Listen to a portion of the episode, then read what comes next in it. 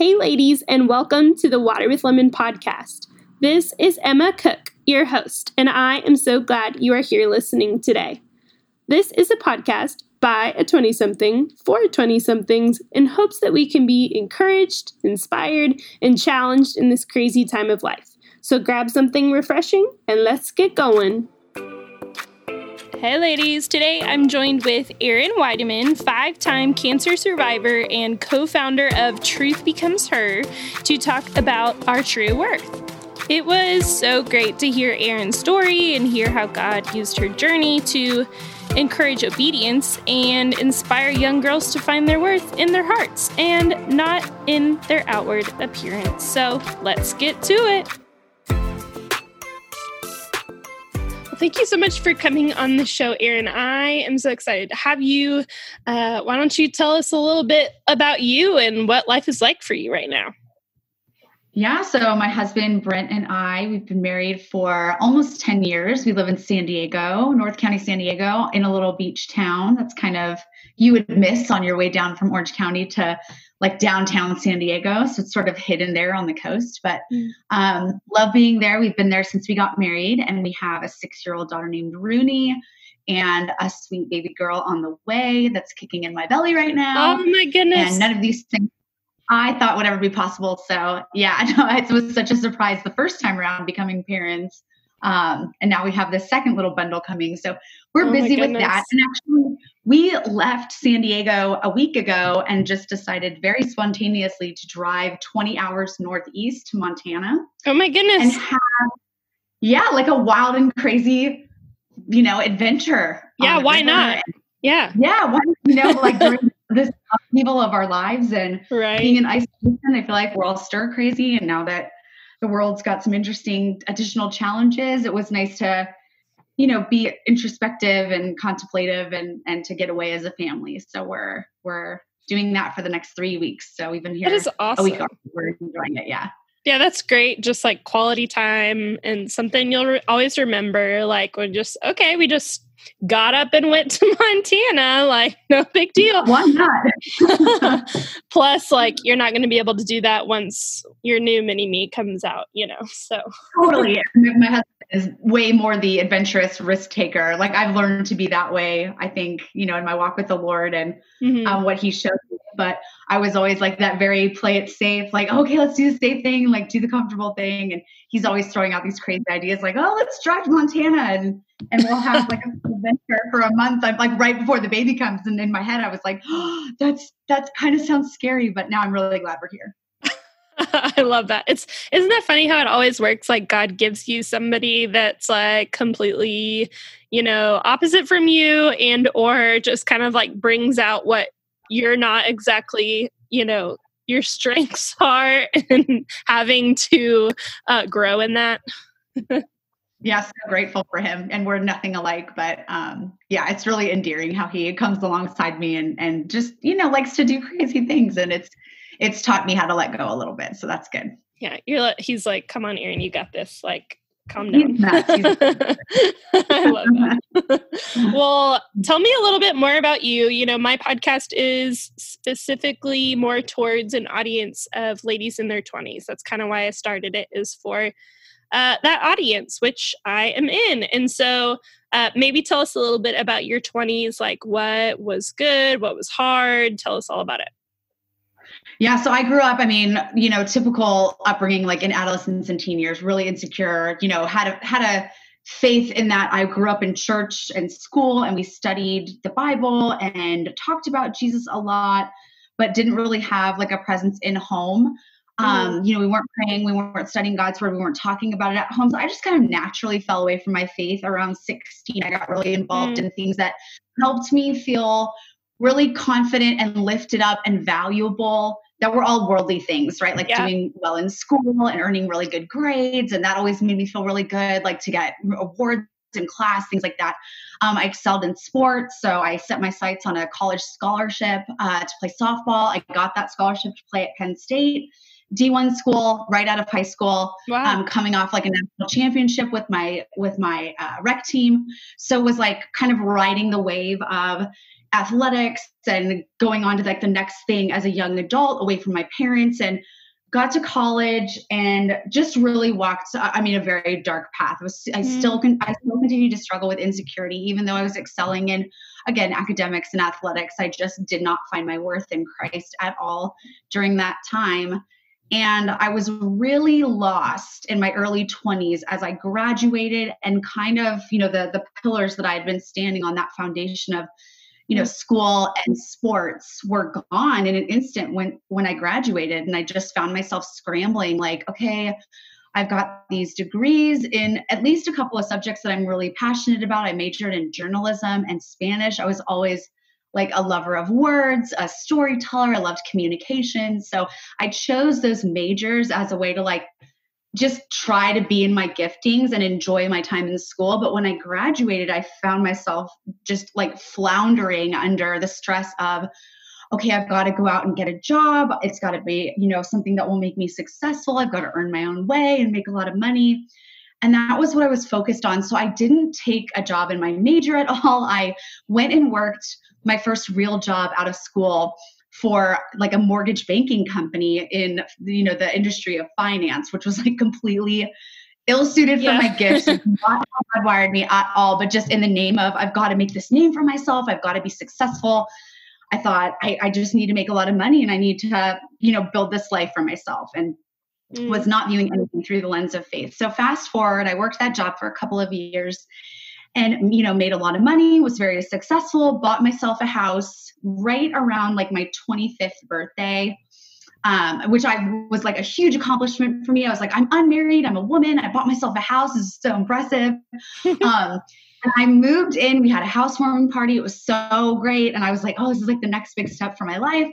And about three months after that housewarming party, I had to pack up all my stuff and move back in with my parents because I was diagnosed with metastasized thyroid cancer that mm. had started in my neck and oh. went and spread to like both sides of my neck, down into my heart cavity, up into my brain stem. It was just mm. super extensive.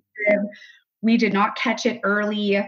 It was, it had been, you know, living and breathing in there for a really long time. So I hmm. just out of nowhere, my mom was like, because I felt I had felt a lump in college like years before and had it checked by a team doctor who kind of dismissed it. But my mom had me revisit it.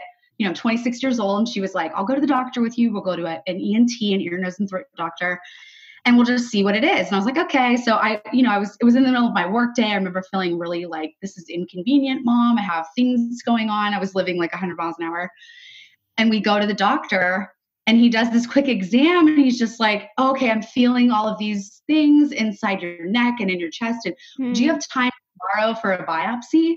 Like at 7 a.m oh my gosh and i looked at my mom and we were both like oh this is an emergency. Like we're having an emergency. And he and he looked into my eyes. He put his hands on my hands and he said i think you have lymphoma or hodgkin's disease or it's some type of it's some type of lymphatic disorder it's there's some sort of a problem and we need to deal with it like yesterday mm. and i i went from you know everything is fine i've got control of my own life i'm on a path uh, to oh my gosh i'm going to die um, and, and, not really understanding how serious it was. You know, at 26, I'm looking at my mom who works in the medical profession, and she's you know turned white and is looking at the doctor mm. and questions to him and i my mom like nothing phases this woman. She's so strong. Mm. so i realized almost in an instant wow i really needed i needed some help. And we were we were mm. about to walk down a path that was not going to be one i ever expected.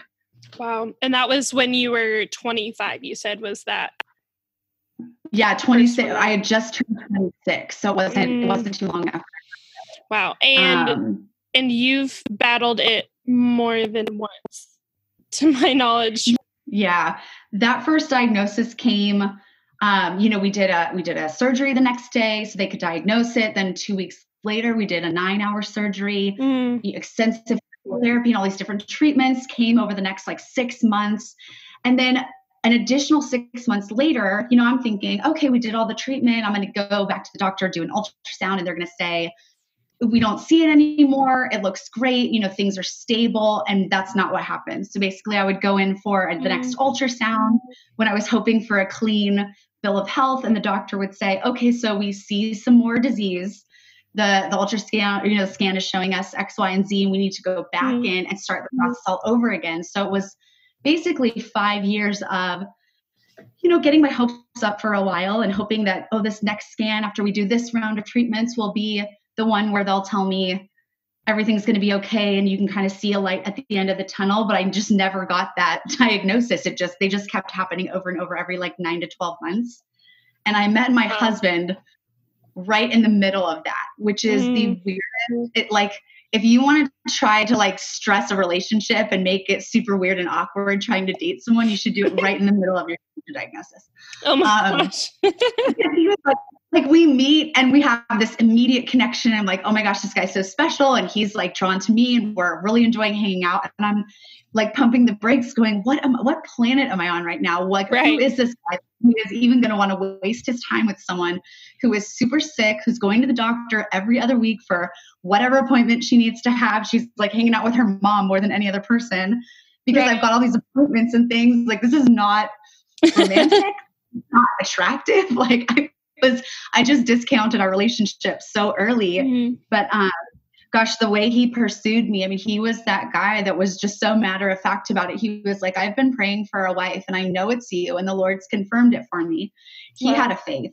Mm-hmm. And he was like, he was totally fine with going, you know, at, at 5 30 in the morning and having them, you know, he'd sit in the in the waiting room with my mom and do puzzles while I was in surgeries and just like hang out with my mom during doctor's appointments. I was like, wow. who is guy? Like, why is he here? But just he just knew. And and I think his his certainty and his persistence really showed me for the first time how God really pursues all of us mm-hmm. in, in ways that really don't make sense when, you know, we make a mess of things and we go down our own path. And he was the first person that came along where I thought, gosh, there's something different about him. What is it? And I was drawn to him.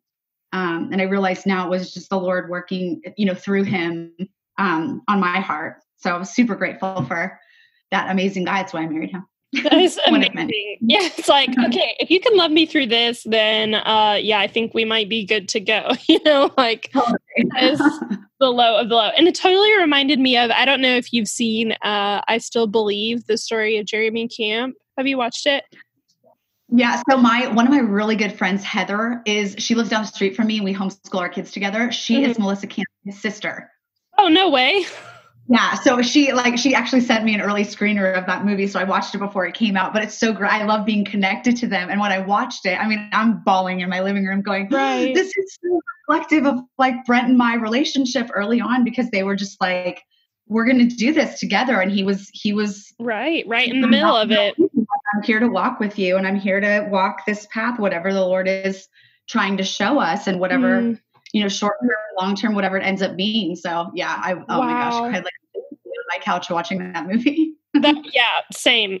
and I can't, you know, I haven't been through anything similar, but I mean, yeah, yeah. I can only imagine like it's basically you watching back like what you been, what you went through, like your own little movie there. But Obviously. Oh, and he said, I mean, he's talking to her in the movie, and like, you know, we're just we're gonna figure this out together, and God's got a plan. And I'm like sobbing because these are just things that Brent would say to me, and I couldn't. You know, you're just you're neck deep in your in your own stuff, and hearing all the news from the doctor, and and you're trying to make sense of it. But then here's this person. Like, this is why God wants us in relationship with people. Like this is why he wired us this way because here yes. you are trying to do it all by yourself. You're going, okay, my inclination is to like just shove everybody out of this circle so I can deal with my problems. Right. And the Lord trying to minister to us through other people, through his word, like all the ways he wants to reach us. Mm. Um, gosh, I just like that movie was really powerful for me. Yeah. It's just like, you know, it is so amazing how God uses people to speak into us and how you were able to just like uh come out of that knowing him more. Would you maybe share like one thing that you think God taught you most through all of that um in that whole season of battling cancer and then surviving? Like that is just, you know, incredible um that you're able to do that obviously with the help of the Lord. So tell us what you learned. Yeah, I think, I mean, so many things, but I think first and foremost, just, and it's so cliche sounding because we say, you know, you got to trust God's plan, you got to lay down your own plans, but like really dying to your own plan every day and being very intentional mm. about waking up every morning and going, okay, Lord, like, I'm supposed to die to myself. I'm supposed to pick up my cross. I'm supposed to follow you. I'm supposed to do all these things. Like, if you, like, I really have learned to intentionally say, you know, minute by minute, what whatever comes my way like to pray for the lord's plan like is this your will god like is this am i getting in the way of something that you want to be doing is my you know are my selfish desires or the things that i want like have i can i separate those things mm. and lay all of my selfish fleshly like temporal desires down and pick up what you have for me each day mm. um that's really when god started to show me that, that he really does have a different plan and it is so supremely different than what you would carve out for yourself. Right. When when i i mean when i was 26 first diagnosis i i mean i had never grew up in church and never really prayed before and believed like there's a God, he's listening to me, he loves me. I just, you hear that over and over when you grow up in church, but it doesn't mean anything. And I remember being in the bathroom, like on the floor of my parents' bathroom. I'm in the middle of a quarantine for 72 hours. I do this weird treatment where you take a pill that makes you your body radioactive. I couldn't make mm. this up. Mm and I'm like so dizzy and so sick. And I just finally went, oh my gosh, I'm quarantined. Like if I faint in here, no one can come in and help me. Oh my gosh. So I laid down on the floor in case I fell. I was just like, I'll lay here until I feel better. And I prayed. And I remember saying, God, I don't know.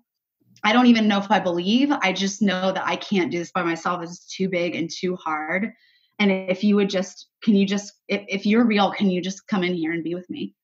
Mm-hmm. And um, I felt so much better after I said that. And I really, God gave me a peace in that moment to like get through the hard, you know, the difficulty of that mm-hmm. 72 hours. And then when I got out of the room, I was like, it wasn't it, it wasn't like okay cool on to the next thing it was like okay i've i've missed my calling i've clearly been prioritizing the things that only matter to me and i started asking mm-hmm. and praying for the first time like lord okay so if I obviously have like a concept of you. I have a context for you. I grew up in church. So let me try to access that a little bit and ask some really hard questions like, did you make me to do something and am I on that right path? Or am I am I close? Or have I completely missed the mark? And if mm-hmm. and, and what he showed me was that I was just off my path. He had different things for me to be doing. And I and for me, it felt like I had just wasted I had just wasted the gifts he gave me, the talents he gave me, the work he wanted me to do in the world. And once I started asking, he showed me. Mm-hmm. And it didn't take long. It didn't take long for him to like I I remember distinctly praying in that early hard season, Lord, like what did you make me to do? And I felt like a wrenching in my soul for children. And it was like God was shaking me. Like he had grabbed my shoulders and shook me and just said, like, why are you not working with children? Mm. You have this really special relationship with them. They love you, you love them. And, and in my mind, I was like, okay, if I'm not going to be alive very long, could I get into the classroom? Could I get a teaching credential, get into the classroom, and just spend every day impacting kids and pouring positivity in them and mentoring them and coaching them and counseling them and just being for kids what I needed when I was young. Mm-hmm. Um, could I could I do that and make a, a positive difference with the time I had? So that's when I mean I was still doing treatment when I enrolled in an online teacher credentialing program, finished it in nine months, and started student teaching. Met my husband in there, and then you know we get married, and I get my first teaching job like right through the rest of the cancer stuff. So God really showed me that there was something different and better and more than I ever thought was possible. Because when you're looking through just the lens of this temporary life and what can I gain in the short term, you're just going to miss God's ultimate purpose for you. Right. Um, but His grace is so good because I, I mean, I hear like I'm sitting here, you know, seven years cancer free, married 10 years, two, you know, almost two kids, like mm. thriving business. And we, you know, I quit my teaching job and we started a business. Like God's really shifted me and pivoted me in a lot of different ways, but it's been so cool to just follow his lead and the and the pressure like alleviated mm-hmm. from my own like from walking in my own burden of going gosh like I have to do this all on my own. I don't know what I'm doing. I'm so confused. Let me just, you know, try to like trying to make money and have a comfortable life is it's you're just going to totally miss what God has for you. So that's I mean if I could challenge anybody who's listening especially anybody in their 20s to just start asking the Lord and spend time with him. He's so faithful. Right. He he will show you. He will mm-hmm. show you. Yeah, and you know, you were talking about how like you had to come to the place where you said, "Okay, God, like, what do you have for me? Like, okay, what is this day to day going to look like? I have to die to myself. I have to um, give up some of those things that I think I should be able to do, instead, listen to what you're calling me to. And, you know, I think that that's very timely um, with just everything that's going on mm-hmm. right now and just having you know, a lot of things being stripped away from people, you know, just whether it's jobs or finances or whatever it is, things being stripped away and having to go, okay, God, what's next? You know, like specifically in the sense of school, you know, I'm a teacher, I teach third grade, and I've had to do uh, e learning. Um, I had to do that for the remainder of this year and then not knowing what that's going to look like in the fall. You know, that's kind of up in the air and having to go, okay, Lord, what do you have? And all these all these moms and dads that had to become teachers during this whole time. And so, you know, that's a lot and a lot of them working full time and having to teach and so you know maybe do you have some advice for some of those parents uh, and kids and just those families that uh, were having to kind of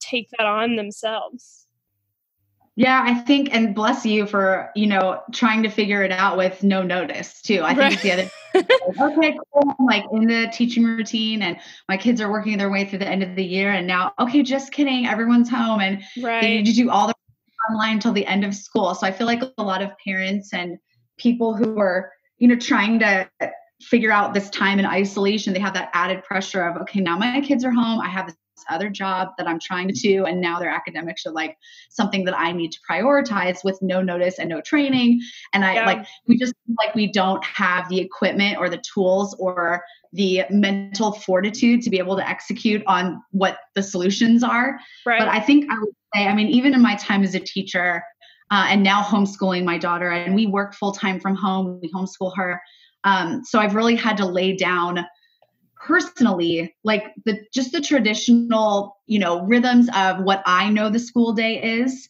mm-hmm. and when you're doing that at home there's so much freedom and it's really exciting to be able to create and curate the schooling experience for your kids that they need without the you, the added pressure of like 20 other kids in the classroom like no one knows and loves your kid better than you do so like and your mm. god's already placed in their life to nurture them and develop them and disciple them.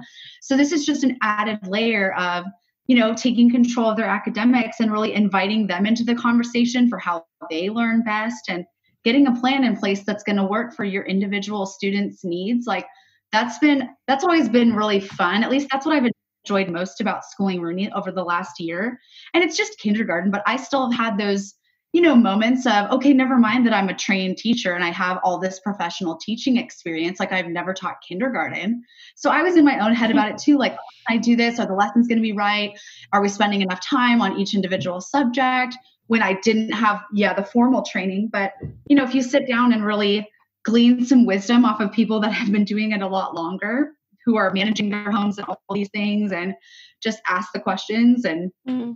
don't look out into the internet like it's this vast ocean of like treacherous material like you have to you know you have to pick and choose and plan and make some decisions for your kids and and mm. just do what you think and we have you know we us women we have great instincts you know and we can we can rely on we feel like the situation needs like we are very perceptive and very relational and we can mm-hmm. you know situation and go, okay, uh, you know, I have the mental capacity to make a good decision. Let me do some research, um, put something together. Let me implement it. And if it's not working, you know, you can change it. So right. I think just being flexible it was very helpful and not like, oh, if I put this in, it's not set in stone. If I don't like it, I can change it and I can be creative about it. Yeah, that's a good point because I feel like a lot of people can get caught up in feeling like you have to have it perfect or like making a schedule to every day and sticking to it and like having no wiggle room there. And just the reality of it is that you can't function in the same way as you would in the normal school environment. And even in the school environment, like, do I stick to my schedule day to day to the dot? Absolutely not. It's like, do we need to spend some more time on this? Yes. Less time on this? Yes. You know, and so it's just not reality to think that we can do it perfectly every single day you know especially yeah, with we like we like that control right like i love the idea of yeah. oh there's you know there's a schedule and there's a you know the bell rings and you rotate like i really enjoyed that about school so i'm going to set something up at home where it's like oh i'm trying to work and have you know appointments and meetings and writing time on you know it intermixed with all the things that she has to do academically and everyone needs to get what they need it, it never looks the same. And we mm-hmm. have a you know we have a rhythm that works for us. We usually do school in the morning. Um, but sometimes you know that gets kicked to the curb. Like like you said, if you if you need to, you just change it as as needed, and mm-hmm. that's okay. Sometimes it feels less comfortable because we like we like it, you know, on a schedule. We like to see it. We like to control it. Um, but that's not how life is, Emma. Amen. Amen. Clearly, it is clearly not how it works. uh, and, you know, I'm kind of glad it doesn't work that way because I feel like if I had control, I know if I had control, things would not go very well. So, okay, so I want to move to the last couple of questions that I ask every guest that comes on the show. Um, and the first one is what is one thing that you wish you knew as a 20 something? Oh, what is, I mean, there's, it's a long list, Emma.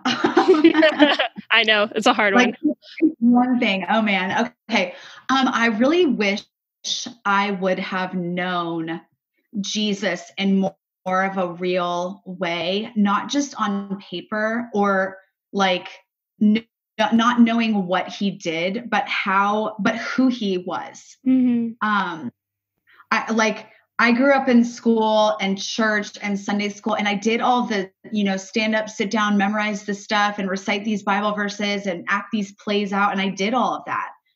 And I, I gained a good foundation for like the works of Christ and what he did, but I didn't really learn.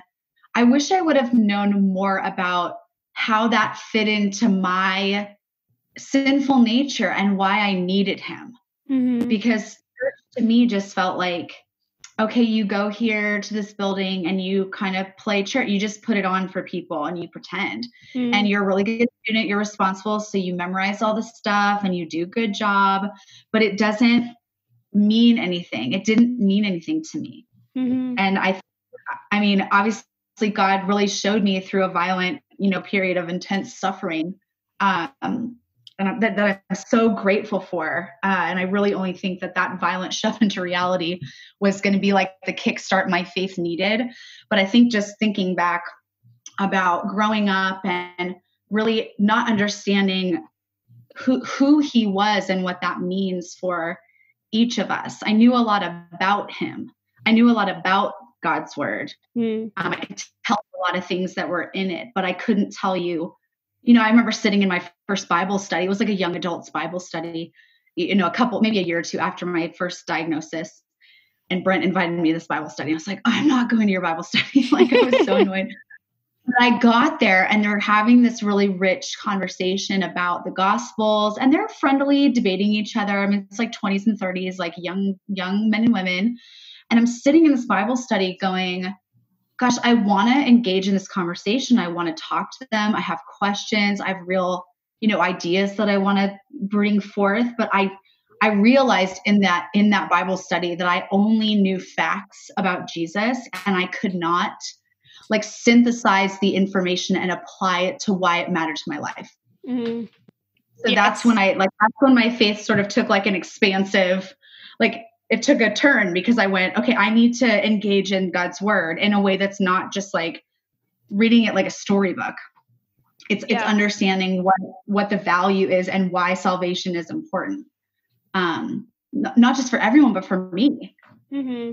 So it has to go like, sorry, it has mm-hmm. to go mm-hmm. from like your head to your heart. You know, like it's yeah there was no and i'm you know i'm an intellectual like i'm a thinking person i'm i'm not i have trouble accessing my feelings and emotions and talking mm. about how i feel i'm a thinker um is how i'm wired. So i sort of gravitated to the knowledge based side of it and not so much like gaining wisdom or understanding about why it was important for for my life. Yeah that makes sense. You know it's like we're all wired so differently and um it can be very easy to like take that route of just like treating it as more head knowledge and like not actually following Jesus with your heart. Um, and so he has crazy ways of bringing us all to that point of like needing him and realizing, you know, the the weight of the cross and the uh, the joy of the gospel. And so I'm thankful for your story, even though I'm sure it was not at all easy. it was definitely not easy, but honestly, the best thing that ever happened to me. I and everybody thinks. I mean, I, I get I talk about this a lot because people are very impressed and like wowed by the fact that wow, I had cancer five times and now I've experienced this, you know, this healing that no one can really explain. And we haven't I haven't had a bad scan for almost eight years now. And it's just like life just took a, a really serious positive turn. Um, but that's not really the like the miracle of my life is not the cancer. It's like that's like the second most amazing miracle. The first one is the the heart transformation. Like god took an angry insecure selfish person who was wasting her life and he completely changed her and and woke her up. And it's only his grace can do that. Like only only jesus can do that. And it's that's the miracle of my life. Mm. and just the amazing cancer miracle is like an added bonus, but I always think mm-hmm. about it like it's secondary because it's physical. It's the first one spiritual. It's the one I needed most. Mm, that is so true. That is so cool. I wanted to see uh, in this season of life what you are like reading, listening to, and or watching. Any of those things. Okay, so definitely reading. So the Treasure Principle by Randy Alcorn Oh. I've read a lot, a lot of books by him. Um, the Law of Rewards is one of my favorite books by him, and it talks about just living living where you're prioritizing building God's kingdom above everything else, um, which is very countercultural and it's very counter to even just the average Christian walk. So I really am very grateful for that book. Um, I love Experiencing God by Henry Blackaby. Hmm. I listened to that walking around the trail. And then I got halfway through it and I was like, I need to be journaling and writing while I'm doing this. But now I'm listening to it while I'm walking. So I'm going to have to go back and listen to it like a thousand more times during um, my quiet time and to be able yeah. to actually. Because I have like, That's you know, your, your thoughts spiral. And when someone's talking and it's really like hitting you, your thoughts are, I'm like, oh, like I'm walking my dog right now and I need to be right. it's like, can um, we slow that down?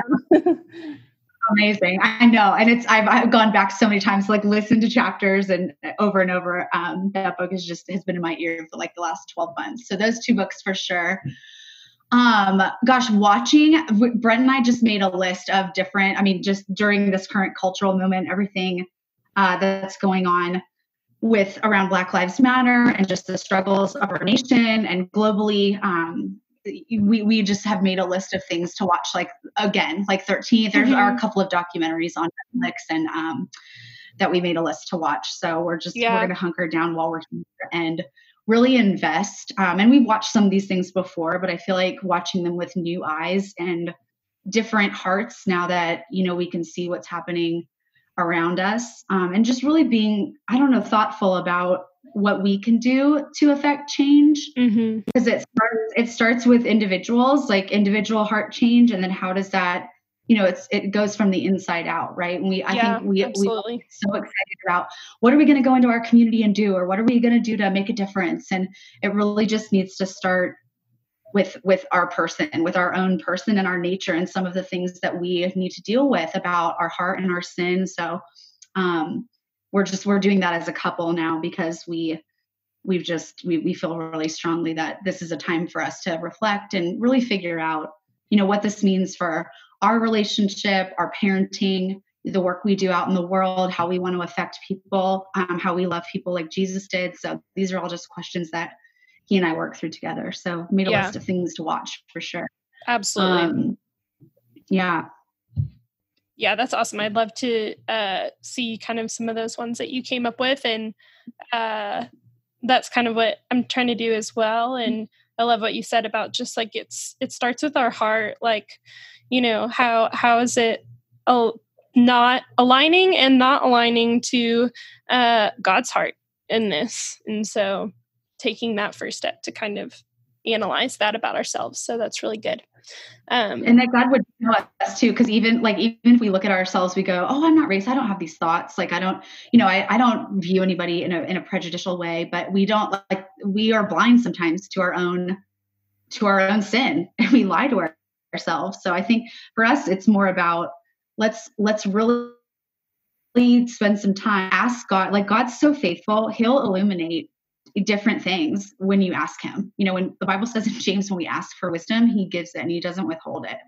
So yeah. I think like for this conversation and everything that, that everyone's going through, it's very easy to look out into the world and go, okay, I got to fix that. I got to fix what's going on over there. and if we just look forward and like ask God to change certain parts about us or to illuminate places that have been darkened by sin that we're not even aware of, like that's the first step in healing because mm. because we, we can ourselves and what we can do to change just things right where we are.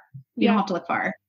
That's so true. We we do love to blame whatever is outwardly like that needs to be fixed. and so what would it look like right. to turn inward? That needs to stop. Or or that's good that we need more of that, right? And it's easy to, you know, use your eyes to like displace yeah. Um, I 100% agree. Yeah. And that's just, you know, I'm laughing because it's like, yeah, I do that. Like it's so easy to to look out and want to, you know, blame other things, you know, but it starts with us and like analyzing our own hearts. Good points, Erin. Good points. And so, lastly, will you uh, tell us what's refreshing you these days? Like anything that is just bringing you life? Obviously being okay. in Montana. yeah. Okay. Um, and, and driving here, like I've never seen landscape like I saw when we drove here. So mm-hmm. I like mm-hmm. even just looking out and, and spending time by the river and the mountains and the sky is so big. Like the sun comes up at five and it doesn't go down to like 10 30 here at night. Whoa. So wow everything's just illuminated and bright and light and it's all green and it's all beautiful. So definitely spending a lot of time outside.